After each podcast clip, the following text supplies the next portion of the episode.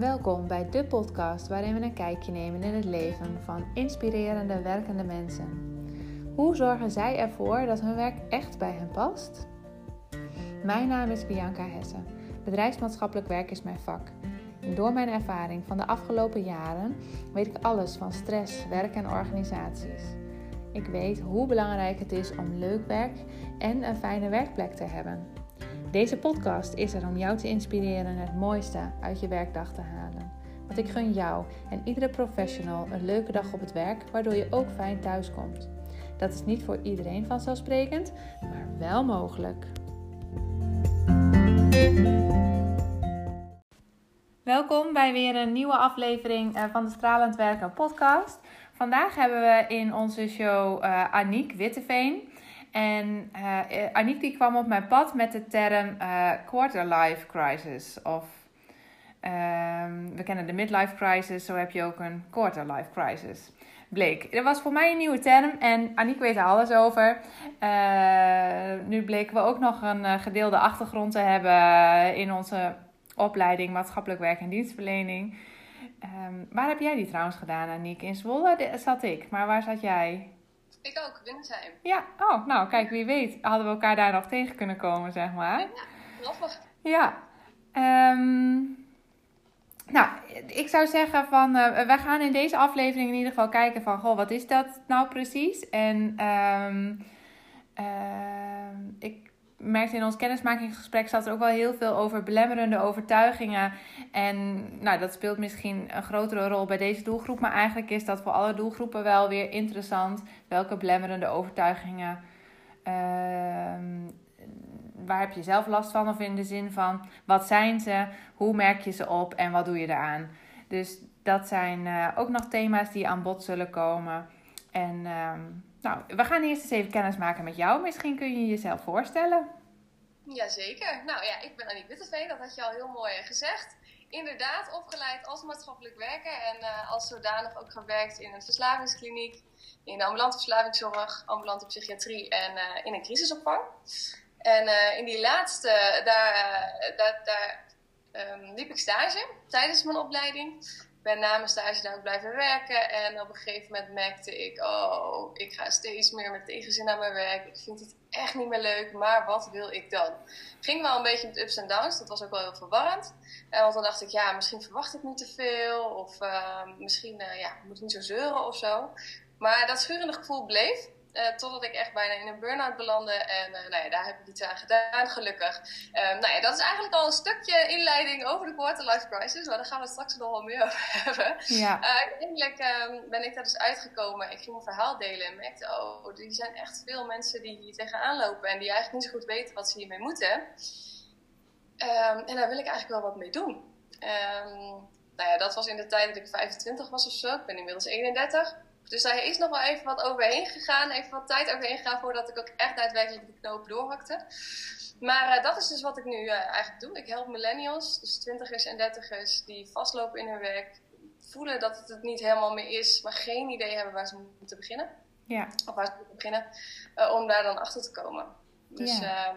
Nou ja, dat is even wat ik doe qua werk. Over mij persoonlijk. Ik uh, ben ongeveer drie keer in de week te vinden in de sportschool. Ik, hou, ik heb een gruwelijk hekel aan cardio, maar krachttraining vind ik dan wel weer leuk. Dus dat doe ik. Kijk. um, ik hou van feestjes, festivals, reizen. Een hele grote hobby voor mij. Ja. En uh, ja. Oh. Heel snel zo. Zo heb je al een hele, heleboel verteld eigenlijk. Ja. ja, ja.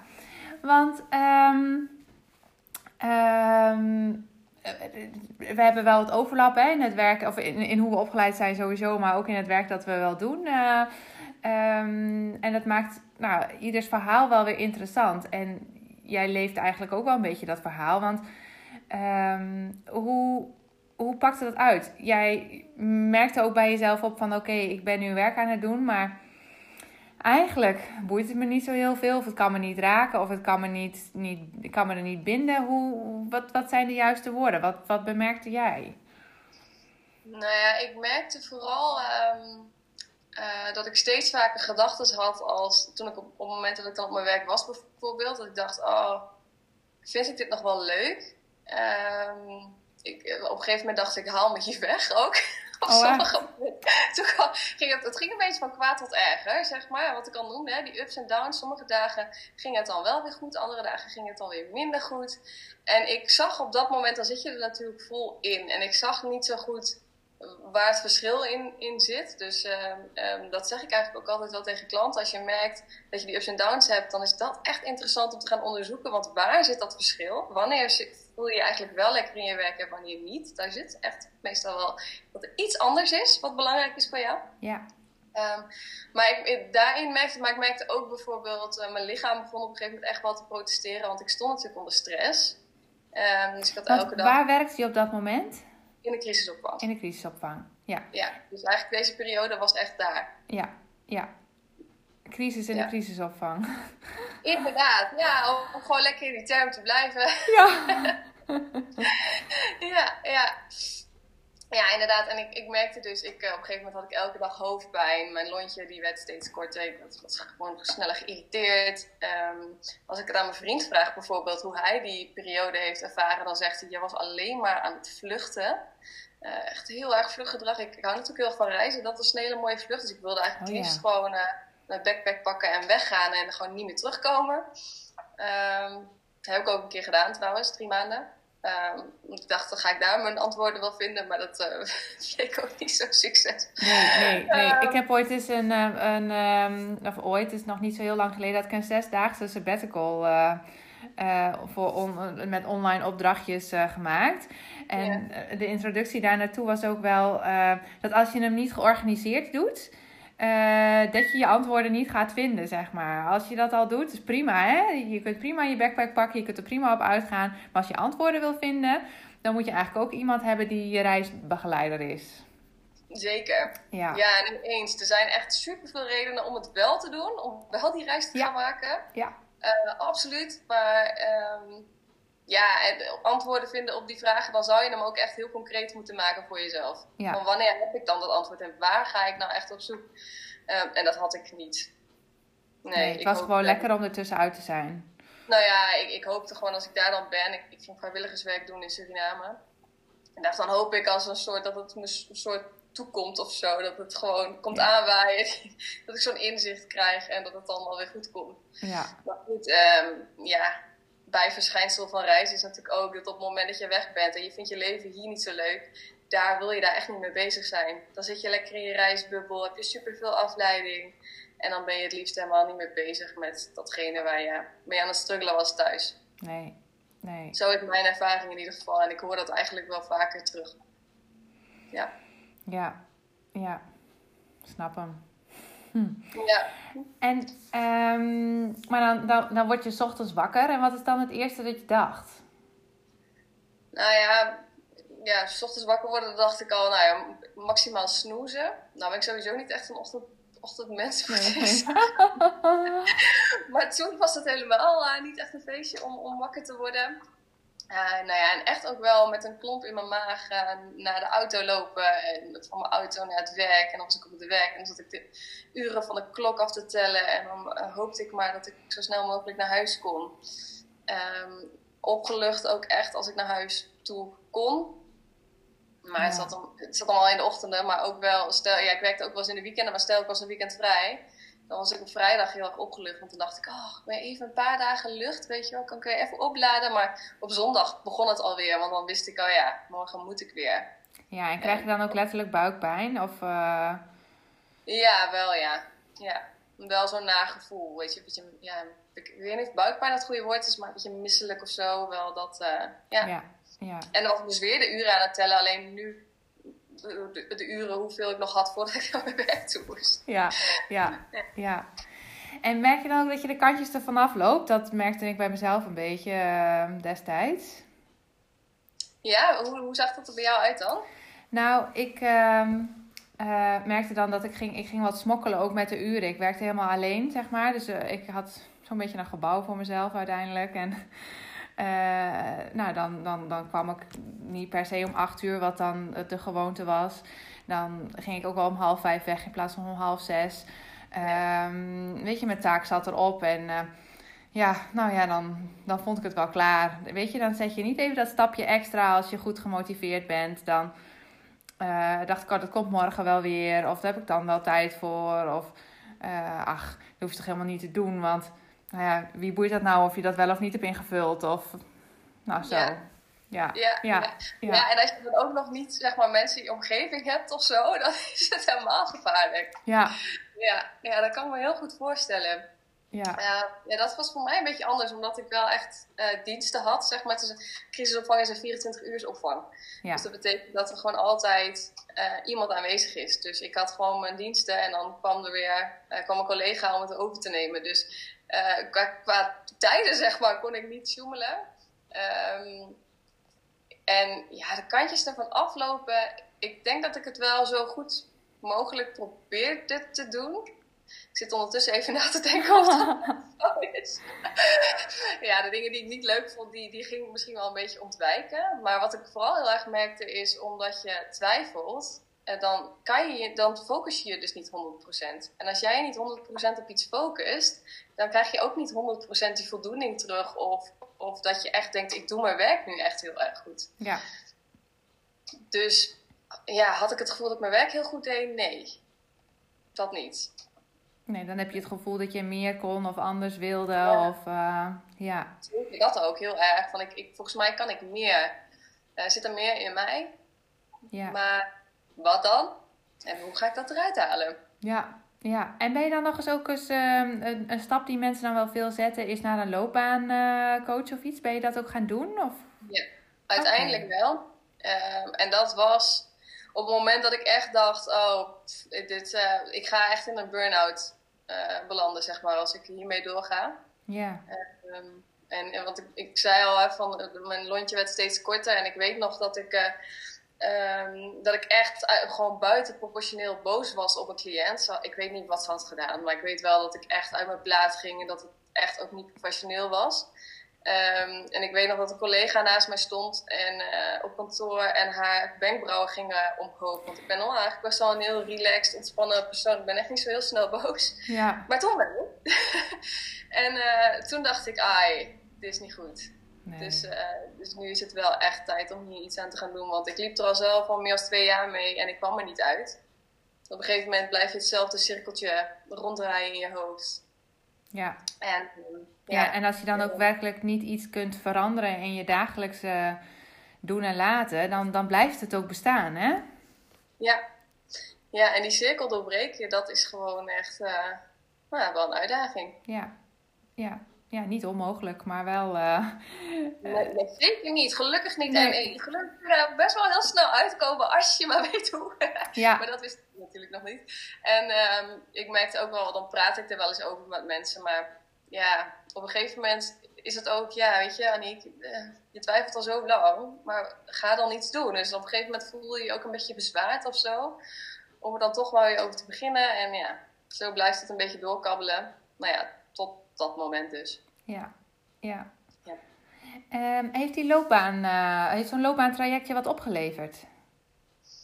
Ja, zeker. Um, dat heeft er zeker voor gezorgd dat ik um, weer even na ging denken over, nou, waar ben ik eigenlijk goed in? Wat, wat, wat, waar liggen mijn kwaliteiten? Want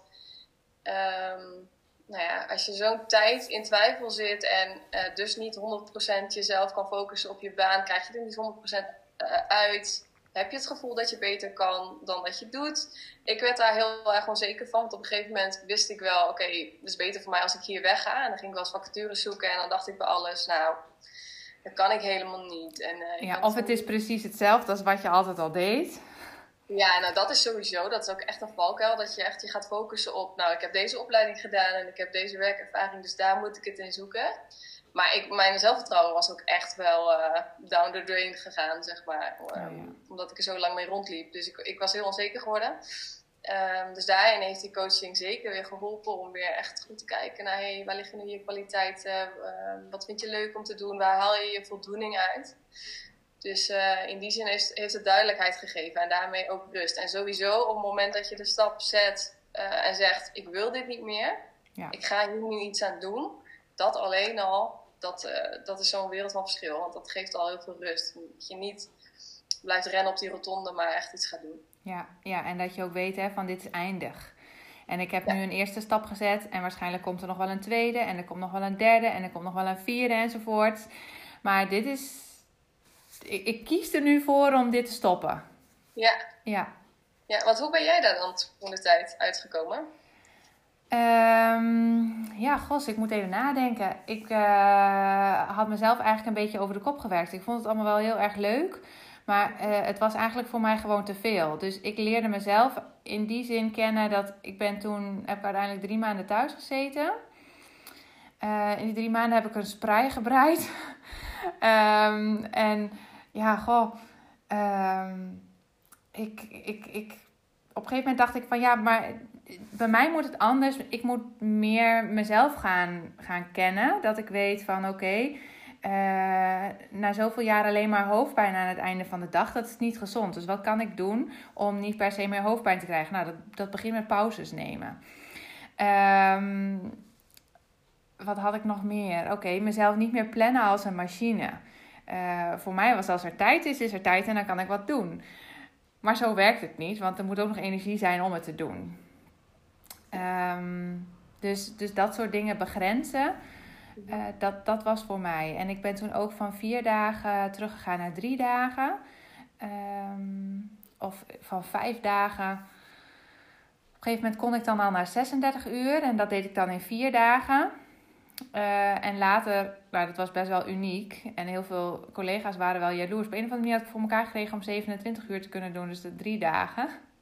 En, dus ik was daar heel erg blij mee. En er waren ook wel collega's die zeiden: Ja, maar jij bent de jongere generatie. Jij kan nu toch niet zeggen dat jij drie dagen gaat werken. Voor, voor jou ligt het werk nu klaar. En ik ben 57 en ik ga afbouwen. Uh, want nu mag jij het stokje overnemen. En ik dacht, ja, maar ik ga jouw stokje niet overnemen. Dat is fijn dat jij 57 jaar zo geploeterd hebt. Maar dat is niet mijn toekomst. Die ziet er anders uit. Dus zo kon ik wat meer de balans in ook geven en nemen. Uh, van goh, wat geef ik in mijn werk en, en hoe laat ik op? Voornamelijk daarbuiten. Um, en ik merk dat ben ik nu wat meer aan het combineren. Want ik laat op van het, het doen van zo'n podcast.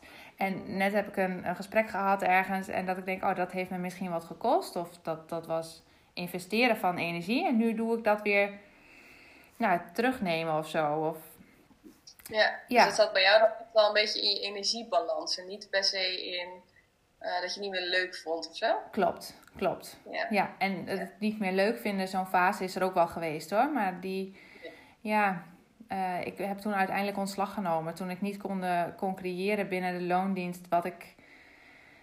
Um, hoe ik het voor ogen had en wat ik dacht dat er nog meer mogelijk was. Toen dacht ik, ja, als ik dat daar niet kan creëren en ik kom ook niet op de positie waarin dat wel kan, ja, dan moet ik het anders doen. En dan doe ik het maar voor mezelf. Dus dat ja. is. Uh, dat, is dan. Stap. Ja, ja. Ja. Maar daar ben ik nog steeds blij mee. Ja, gelukkig. Dat wel, ja. Ja. Ja. Ja. ja. Nou ja, en het geeft je ook de vrijheid om uh, goed inderdaad naar je energiebalans en zo te kijken. Hoe, uh, hoe plan je je dagen in en zo. Ja. Waar zat hem dat bij jou dan? Als je Wat? zegt van um, de. de bij mij zat, zat het dilemma heel veel in de energiebalans. Maar waar zat hem voor jou het dilemma? Uh, dat je zegt van oké, ik liep daar eigenlijk tegen een muur en ik zat in zo'n negatieve spiraal. Van wat moet ik nou, wat kan ik nou, wat wil ik nou? -hmm. Ja. Ja, en als je eigenlijk naar, de, naar quarterlife crisis uh, kijkt, zeg maar, dat is ja. uh, met een woord een existentiële crisis. Dus eigenlijk een beetje een soort van identiteitscrisis. Dat klinkt super zwaar, sowieso. Uh, denken sommige mensen van de quarterlife crisis echt, wow, dat klinkt super heftig. voor mij, ik gebruikte hem altijd juist heel dramatisch, want voor mij hielp dat om het te relativeren, zeg maar. Dus ik oh, ja. zei, oh, zo last van mijn quarterlife crisis. ja.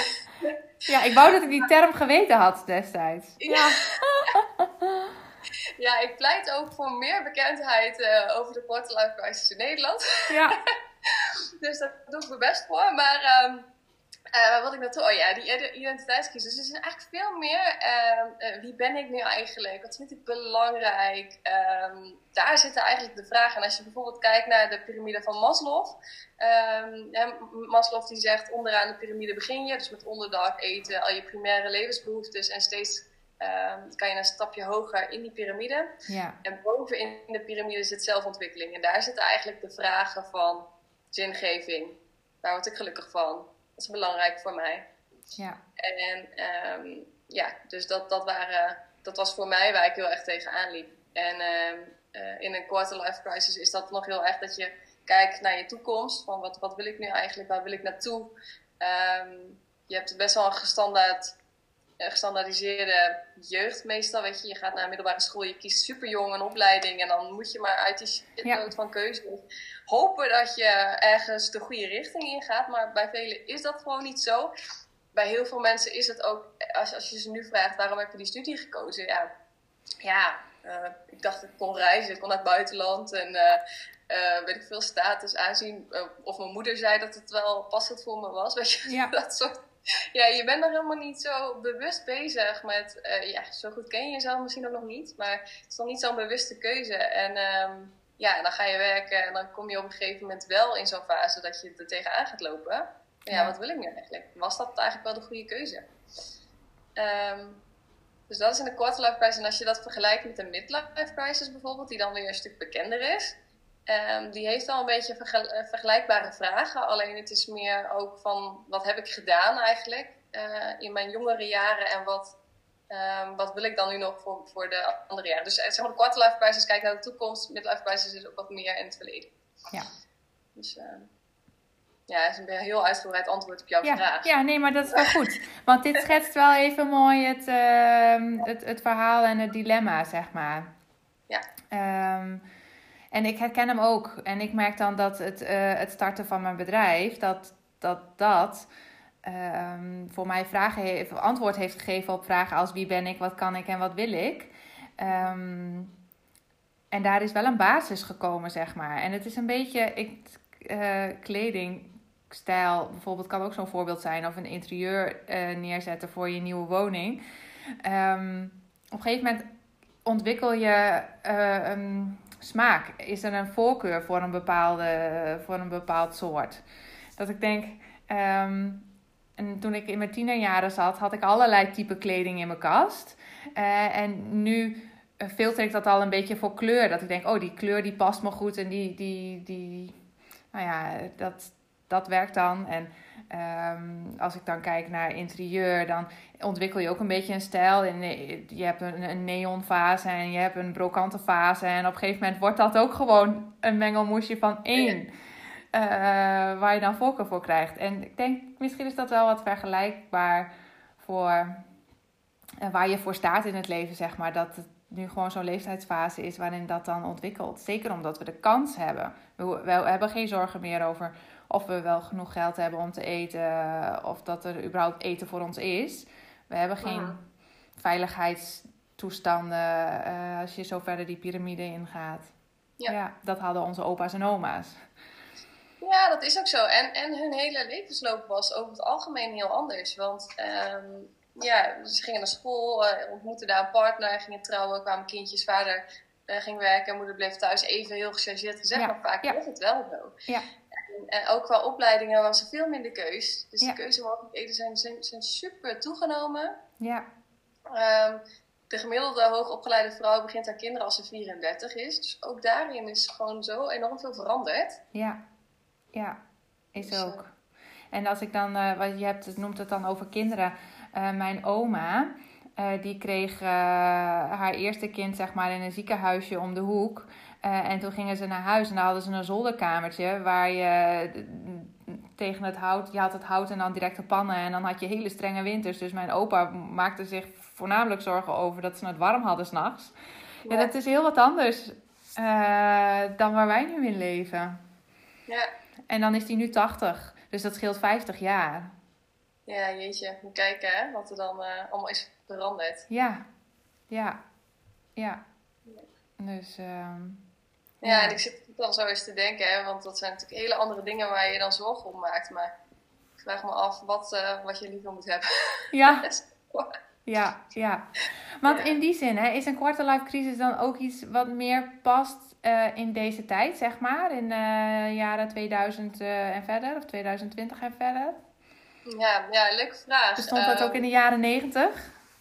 Ja, zeker. Het is in de jaren 50 werd het al omschreven door een oh. psychiater. Die heeft, uh, Erik Eriksen heet hij. Die heeft verschillende fases, volgens mij van crisis of zo, heeft hij in ieder geval omschreven. En daarin werd die, de quarterlife crisis is eigenlijk ook al omschreven.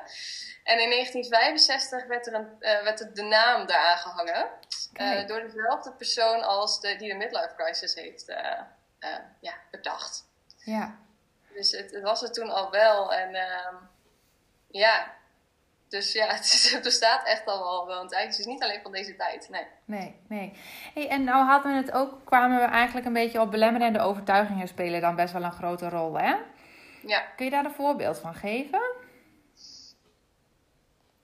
Uh, nou, sowieso dacht ik toen bij, uh, bij, als ik dan bijvoorbeeld wel op zoek ging naar een vacature, dan dacht ik, ik moet alles kunnen wat hierin staat. Ik moet alles zijn wat zij nu vragen. Um, als ik toen de tijd, eh, ik heb volgens mij niet heel veel, maar ik heb wel een aantal sollicitatiegesprekken gehad. En dan dacht ik, ik moet ook echt de perfecte kandidaat zijn. Dus ik moet echt alles kunnen en ik moet dus alles zijn ook wat ze vragen. Ik moet overal perfect antwoord op geven. Ja. Um, ja, ik heb, dat is wel... Ja, uit, uit ons kennismakingsgesprek heb ik nog uh, opgeschreven ook. Uh, als ik nu dan, dan moet dit ook de droom uh, zijn. Dit moet ook de garantie bieden op de perfecte uitkomst of zo. Ja, dat is. Uh, is zit dat daar ook, al in? Ja, en dat is vooral ook eentje die ik heel vaak terug hoor van klanten. Ah, dan is dat, heb ik hem zo opgeschreven. Ja. Ja, ja, ja, daar hoor ik heel vaak van terug. Als ik twijfel al zo lang, als ik nu iets ga doen, dan moet dat het wel zijn. Ja. Ja. Ja. ja. Dus een stukje perfectionisme aan de ene kant. En een stukje wel vastigheid of duidelijkheid willen aan de andere kant. Ja, en, misschien ook een beetje zo'n beeld hebben van. Ehm, het moet echt een soort van droombaan zijn. Nou, nou noem ik. Uh, eigenlijk heb ik het nooit over een droombaan, omdat dat al echt zo'n enorme druk uh, kan opleggen. Um, maar als je kijkt nu naar social media bijvoorbeeld, dan zie je natuurlijk ook heel veel van wat andere mensen doen. En um, sommige mensen die, die, die hebben dan misschien wel zo'n soort droombeeld wat ze laten zien. En ik kan me wel voorstellen dat je, als je daar gevoelig voor bent, dat je denkt, oh, ik moet dat ook. En dan, dan moet het dus ook fantastisch zijn. Maar dat weet je nooit van tevoren. Nee, en je weet ook niet of diegene het daadwerkelijk zo fantastisch beleeft. Nee, nee, ook, nee zeker niet. zeker niet. Nee. Maar ja, het komt wel allemaal je kopie binnen zodra jij je Instagram opent. Of je LinkedIn of zo bijvoorbeeld. En je ziet dat die ene klasgenoot uh, dikke promotie heeft gemaakt. Of die functie heeft die jij ook heel graag had gewild. Ja. Ja, en hoe ga je daar dan mee om? Nou ja, sowieso wees heel bewust met uh, wie jij volgt op social media. Want op het moment dat jij lekker in je vel zit, dan kan je misschien dat wel goed relativeren. Kan je je schouders ophalen en denken, nou weet je, oké, eh, weet je, eigenlijk iedereen weet dat de meeste mensen een perfecte plaatje laten zien op social media. Dat is niet zo, uh, dat is niet nieuw. Nee. Uh, maar het komt wel gewoon in je hoofd binnen. En op het moment dat je dus lekker in je vel zit, kan je dat misschien wel naast je neerleggen. Op het moment dat je niet zo lekker in je vel zit, ja, dan kan het wel goed zijn dat je het jezelf wat meer aan gaat trekken. En dat het juist die hele pieken gedachten weer aan de aanzwengelt.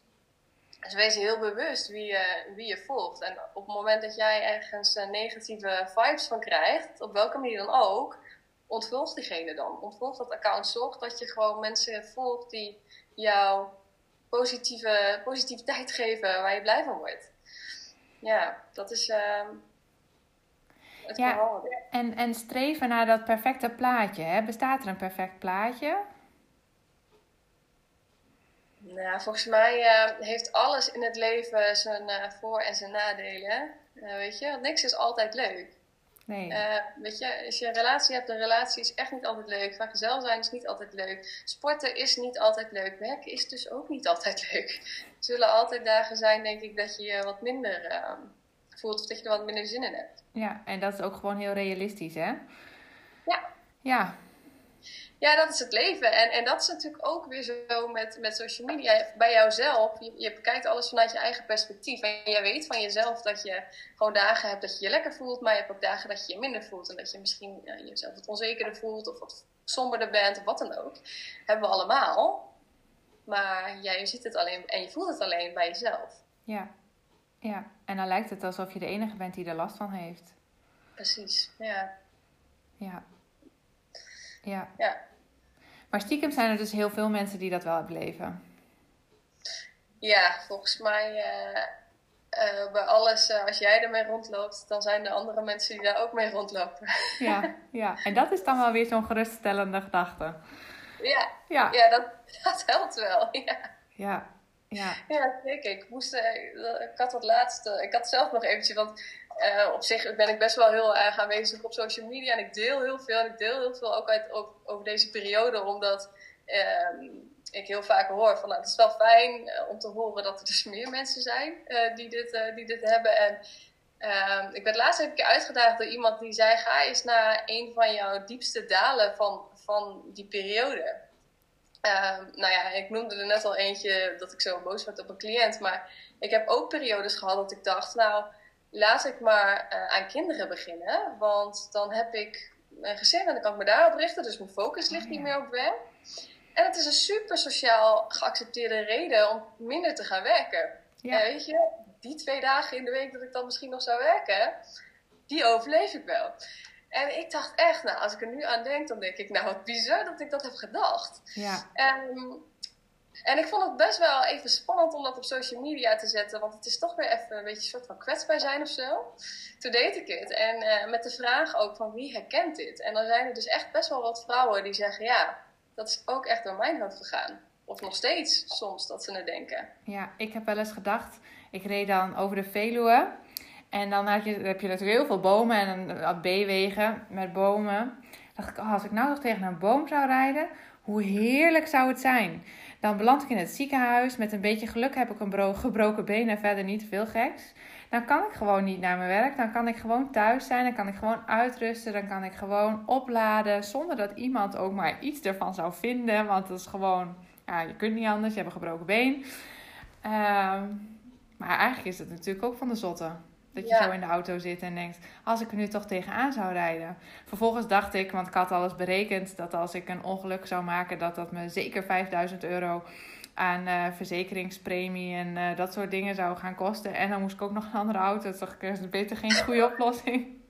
Jij hebt het ook gewoon even onderzocht. Ja, nou, dat was eigenlijk na een, andere, na een ander incident eh, op... eh, eh, ik, ik heb eens tegen iemand gebotst op, toen het heel erg glad was op een parkeerplaats. En toen had ik hem nou, net een stukje geraakt tegen zijn, nou, mijn voorlamp, tegen zijn voorlamp, zeg maar. En eh, toen had ik gevraagd aan de verzekering van... Goh, moet ik dit nou door jullie laten dekken? Het ging om 250 euro of zo. Of kan ik beter zelf betalen? En toen ging zij dat uitrekenen. Toen zei ze, kun je beter zelf betalen? dus nou ja, en toen dacht ik, dus toen dacht ik daar weer aan terug. Toen dacht ik, nee, is een duur grapje om dat te doen. Ja. grappig. Ja, maar dat is toch bizar, hè? Wat, Ja. dan, wat, dat dan, wat voor mogelijkheden je dan in je hoofd haalt. ja, ja, en nou hoor ik het bij jou en die kinderen. Dat had ik nou nooit zo bij stilgestaan. Maar eh, ja, Ja. ja, ja. het bestaat dus ook. Dat staat ook. Ja, is ook een op- ik zou hem niet aanraden. Nee. Maar, Ja. oh, ja. Ja, en we lachen er nu om. Maar we hebben dus allemaal op dat punt gestaan dat we dachten van... Ja, hoe, wa- waarom laten we het zo bestaan? Ja, Ja. en het geeft echt aan hoe wanhopig je bent. Want dat is eigenlijk wat het, wat het is, hè? Wanhoop, machteloos of Ja. zo. eh, niet weten waar je heen moet, hoe je eruit moet komen. Ja, En ja. dat is eigenlijk verdrietig natuurlijk. Ja, en ik heb wel geleerd, het, gaat ook, eh, het nodigt ook uit tot grenzen stellen aan, eh, aan, wie je, ja, aan wie je bent en wat je wil doen, zeg maar. En op welke manier je verder wil leven. Wil je verder leven in die baan die je ongelukkig maakt? Eh, wil je verder leven met het idee dat je iets doet omdat anderen dat dan sociaal gewenst vinden of zo? Ja. Ja, Ja, alles is een, eh, een keuze, denk ik dan. eh. ja.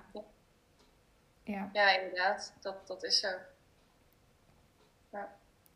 hey, en als je dan nu terugdenkt, je staat nu op het punt waar je nu staat. Mhm. Heb je daar plezier in? Ja, ik vind het enorm leuk. Ja, Ja. heel blij mee. En is het het dan waard geweest om, ehm, om die quarter-life crisis goed te, te, te doormaken, zeg maar? Nou ja, uiteindelijk heeft het er natuurlijk voor gezorgd dat ik nu kan doen wat ik doe. Hè? Dat ik andere mensen ermee kan helpen. Dus dat is, ja, daar ben ik enorm dankbaar voor. Ja. ja, dus ik ben heel erg blij uiteindelijk dat ik het heb meegemaakt en dat ik het ook eh, heb om kunnen zetten naar iets positiefs. Ja, ja dus zonder, zonder die donkere periodes, noem ik het dan even, kan, kan, kan nu deze lichte periode ook niet bestaan. Nee, nee dat is ook zo. En uiteindelijk um, ja, is het ook iets wat je, je kan het heel erg somber inzien, maar je kan het ook proberen als een uitdaging te zien. En zo zag ik het op dat moment volgens mij niet. Maar soms probeer ik dat aan anderen nog wel eens te zeggen. Van zie het als een uitdaging, weet je. Het is, um, het is een periode waar als je er echt wat mee gaat doen en je gaat er actief mee aan de slag, waar je superveel uit kan leren over jezelf. En dat neem je wel de rest van je toekomst mee. Ja, absoluut. Dus, uh, dus het is juist eigenlijk heel mooi om wat meer over jezelf te leren. Ja, en um, uh, waar zou je beginnen? Stel, er luistert nu iemand en mhm. die, um, die denkt: hé, hey, ik herken hier wel heel veel van en ik zou daar wel wat mee willen. Waar begin je dan? Ja, ik zie het echt zo'n beetje als een onderzoek naar jezelf. Dus het is echt puzzelstukjes over jezelf um, verzamelen en daarmee een plaatje maken over hey, wie ben ik nu eigenlijk? Waar ben ik nu goed in? Waar krijg ik energie van? Um, nou ja, als ik heel even bij die twee uh, begin, ja. uh, waar ik goed in, vraag het eens. Vraag het eens aan andere mensen. Waar vinden ze jou goed in? Want het is best wel heel lastig. We leven ook in een cultuur waarin we niet echt gewend zijn om te zeggen, nou, ik ben hier echt super goed in. Uh, best wel een beetje een bescheiden volkje, dus vraag het eens aan iemand anders als je het van jezelf niet weet. Want sommige dingen zitten ook zo in je karakter dat jij niet eens in de gaten hebt dat andere mensen bepaalde eigenschappen in jou heel erg waarderen.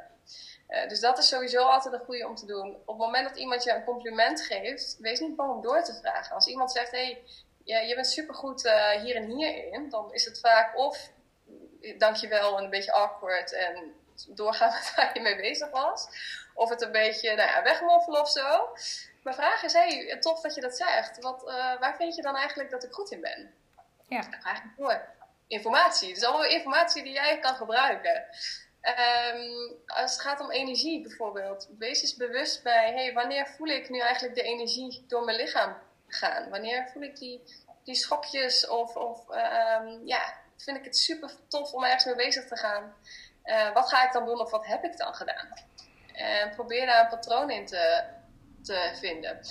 Ik ben een groot voorstander van schrijven, dus pak een pen en papier en ga dat allemaal op papier zetten en kijk wat er steeds terugkomt. Ja. Dus uh, ja, dat zijn eigenlijk al kleine praktische dingetjes waar je mee, mee bezig kan, denk ik. Ja. En um, uh, je benoemde in het begin ook van toen ik erover ging vertellen. Uh, toen ja. vond je bij mensen ook wel veel herkenning. Ik hoor of de, de, de, gouden sleutel van um, vorige podcastgasten was ook wel...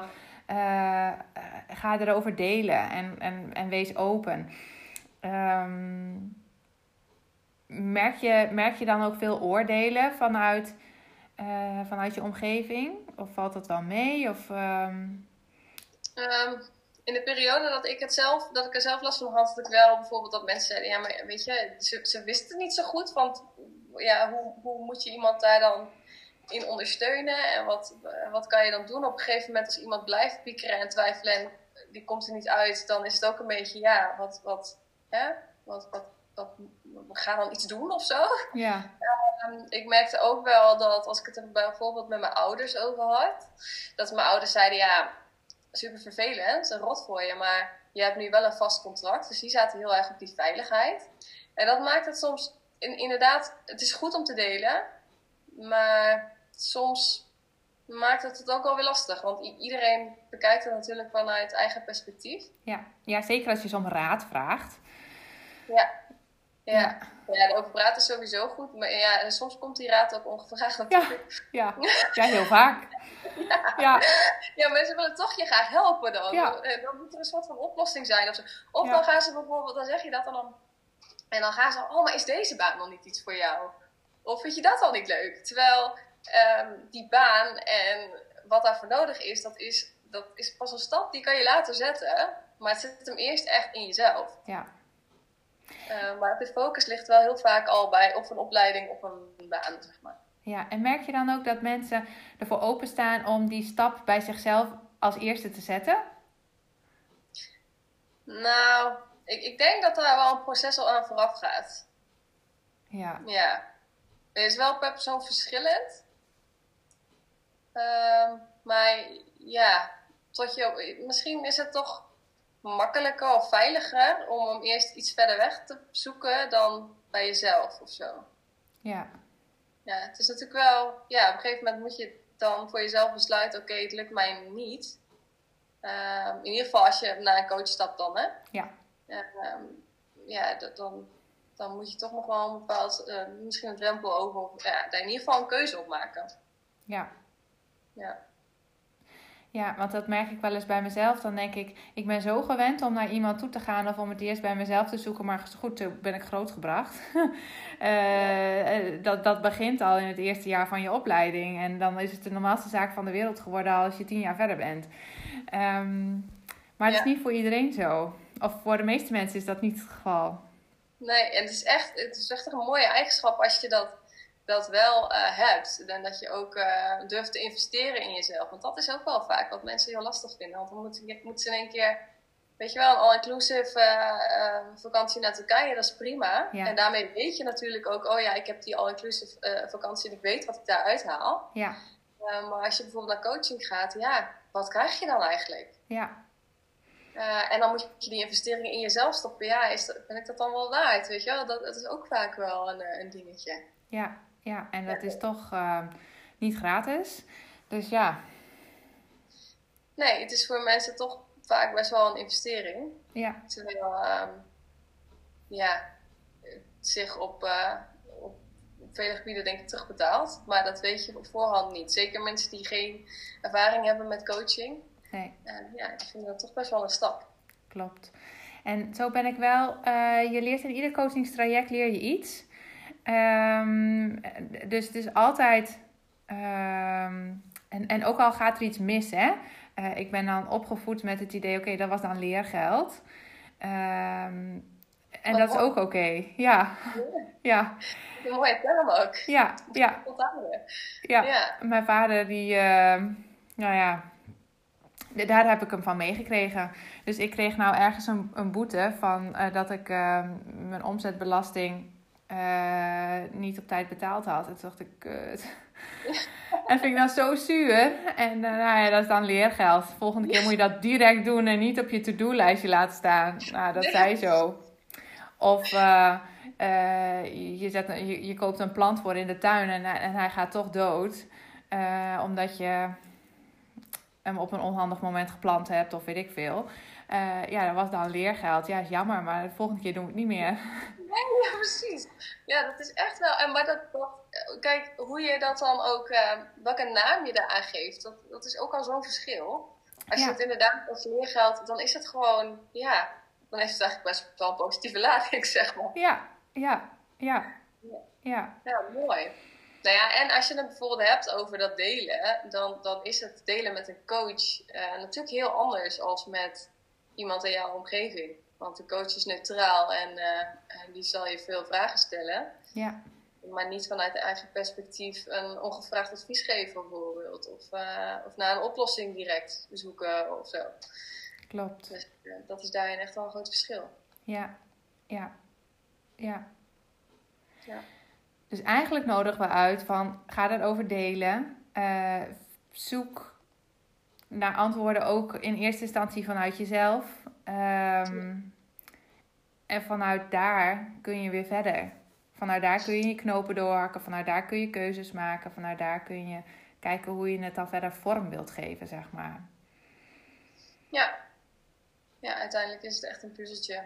En het is ook altijd wel goed om, denk ik, stil te staan bij hoe wil ik eigenlijk mijn toekomst, hoe wil ik dat mijn toekomst eruit ziet. Ja. Ehm, en welke baan past daar dan uiteindelijk bij? Want je leeft niet om te werken. Dus ehm, uiteindelijk gaat het om dat jij een tof, tof leven bouwt voor jezelf. En dat een baan daar dan ook bij past. Ja. Ja. Ja. Eens. Hm. Ja. Ja. Ehm, en jij begeleidt ehm twintigers, dertigers eh, in die quarterlife crisis. Mhm. Eh, waar vinden we meer over jou? En dat kan sowieso op mijn website www.aniekwitteveen.nl. Aniek is uh, A-N-N-I-E-K, want je kan het op allerlei verschillende manieren en variaties schrijven. Kijk. Um, dus daar sowieso. En ik zit op Instagram, um, Aniek underscore Witteveen. Op Facebook vind je me ook. Dus um, ja, eigenlijk op alle social media kanalen vind je me. Mooi. Ik zal je de link naar je website nog even onderaan de uh, audio posten. En um, is er nog iets dat je zegt, nou, ik wil nog een nabrander doen, ik wil nog... Ja, ik zat me net nog eventjes te bedenken dat um, het ook wel, wel af en toe goed kan zijn op het moment dat jij hier al lang mee struggelt, of misschien nog heel kort, dat kan natuurlijk ook. Um, vraag jezelf af, maak een keuze voor jezelf. Hoe lang geef jij jezelf de tijd om hier zelf uit te komen? Um, want ik hoor best wel vaak mensen die zeggen, nou ik wacht op zo'n Eureka-moment, weet je wel, zo'n geniaal inzicht in één keer. Ja. Um, en dan wachten ze jaren en dan zijn ze nog steeds niks verder. En dat is gewoon zo zonde. Um, en dat gun ik, uh, ik, ja, ik gun iedereen wat anders daarin. Dus ja, ik denk bewust stilstaan bij bepaalde dingen zoals dit. Van oké, okay, mag ik er een half jaar over doen? Of mag ik er een jaar over doen? Mag ik er drie jaar over doen? Of mag ik er drie maanden over doen? Ja. Um, ja, stel daarin een beetje kaders voor jezelf. En niet om, om er nou druk op te leggen, maar wel om voor te zorgen dat je niet jarenlang hierin blijft hangen. En dat het uiteindelijk meer schade gaat um, uh, geven, zeg maar. Ja, ja. En dan blijf je jezelf ook bewust hè, van, oh ja, ik zit er nu in. Uh, en uh, iedere drie maanden zou je het voor jezelf eens kunnen evalueren van, oh, zit ik er nog steeds in? Zit ik er nog steeds in? Zit ik er nog steeds in? Ja of nee? Ja. Ja, of eh, wat is er veranderd? Ja. Ja. Ja. ja. Ja, sowieso goed om te doen. Mooi. Dankjewel. Ja, heel graag gedaan.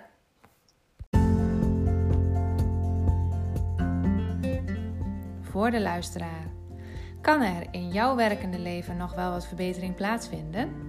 Neem dan eens een kijkje op www.biancahesse.nl. Download daar een van de gratis trainingen voor meer rust in je werkdag of voor het ontdekken van je verlangens ten aanzien van werk. Neem vervolgens contact met mij op om samen te bekijken wat er anders kan en waar je kunt beginnen. En heeft deze podcast je geïnspireerd? Like, deel of laat een review achter. Ik zie je graag, ik hoor je graag en tot in de volgende aflevering.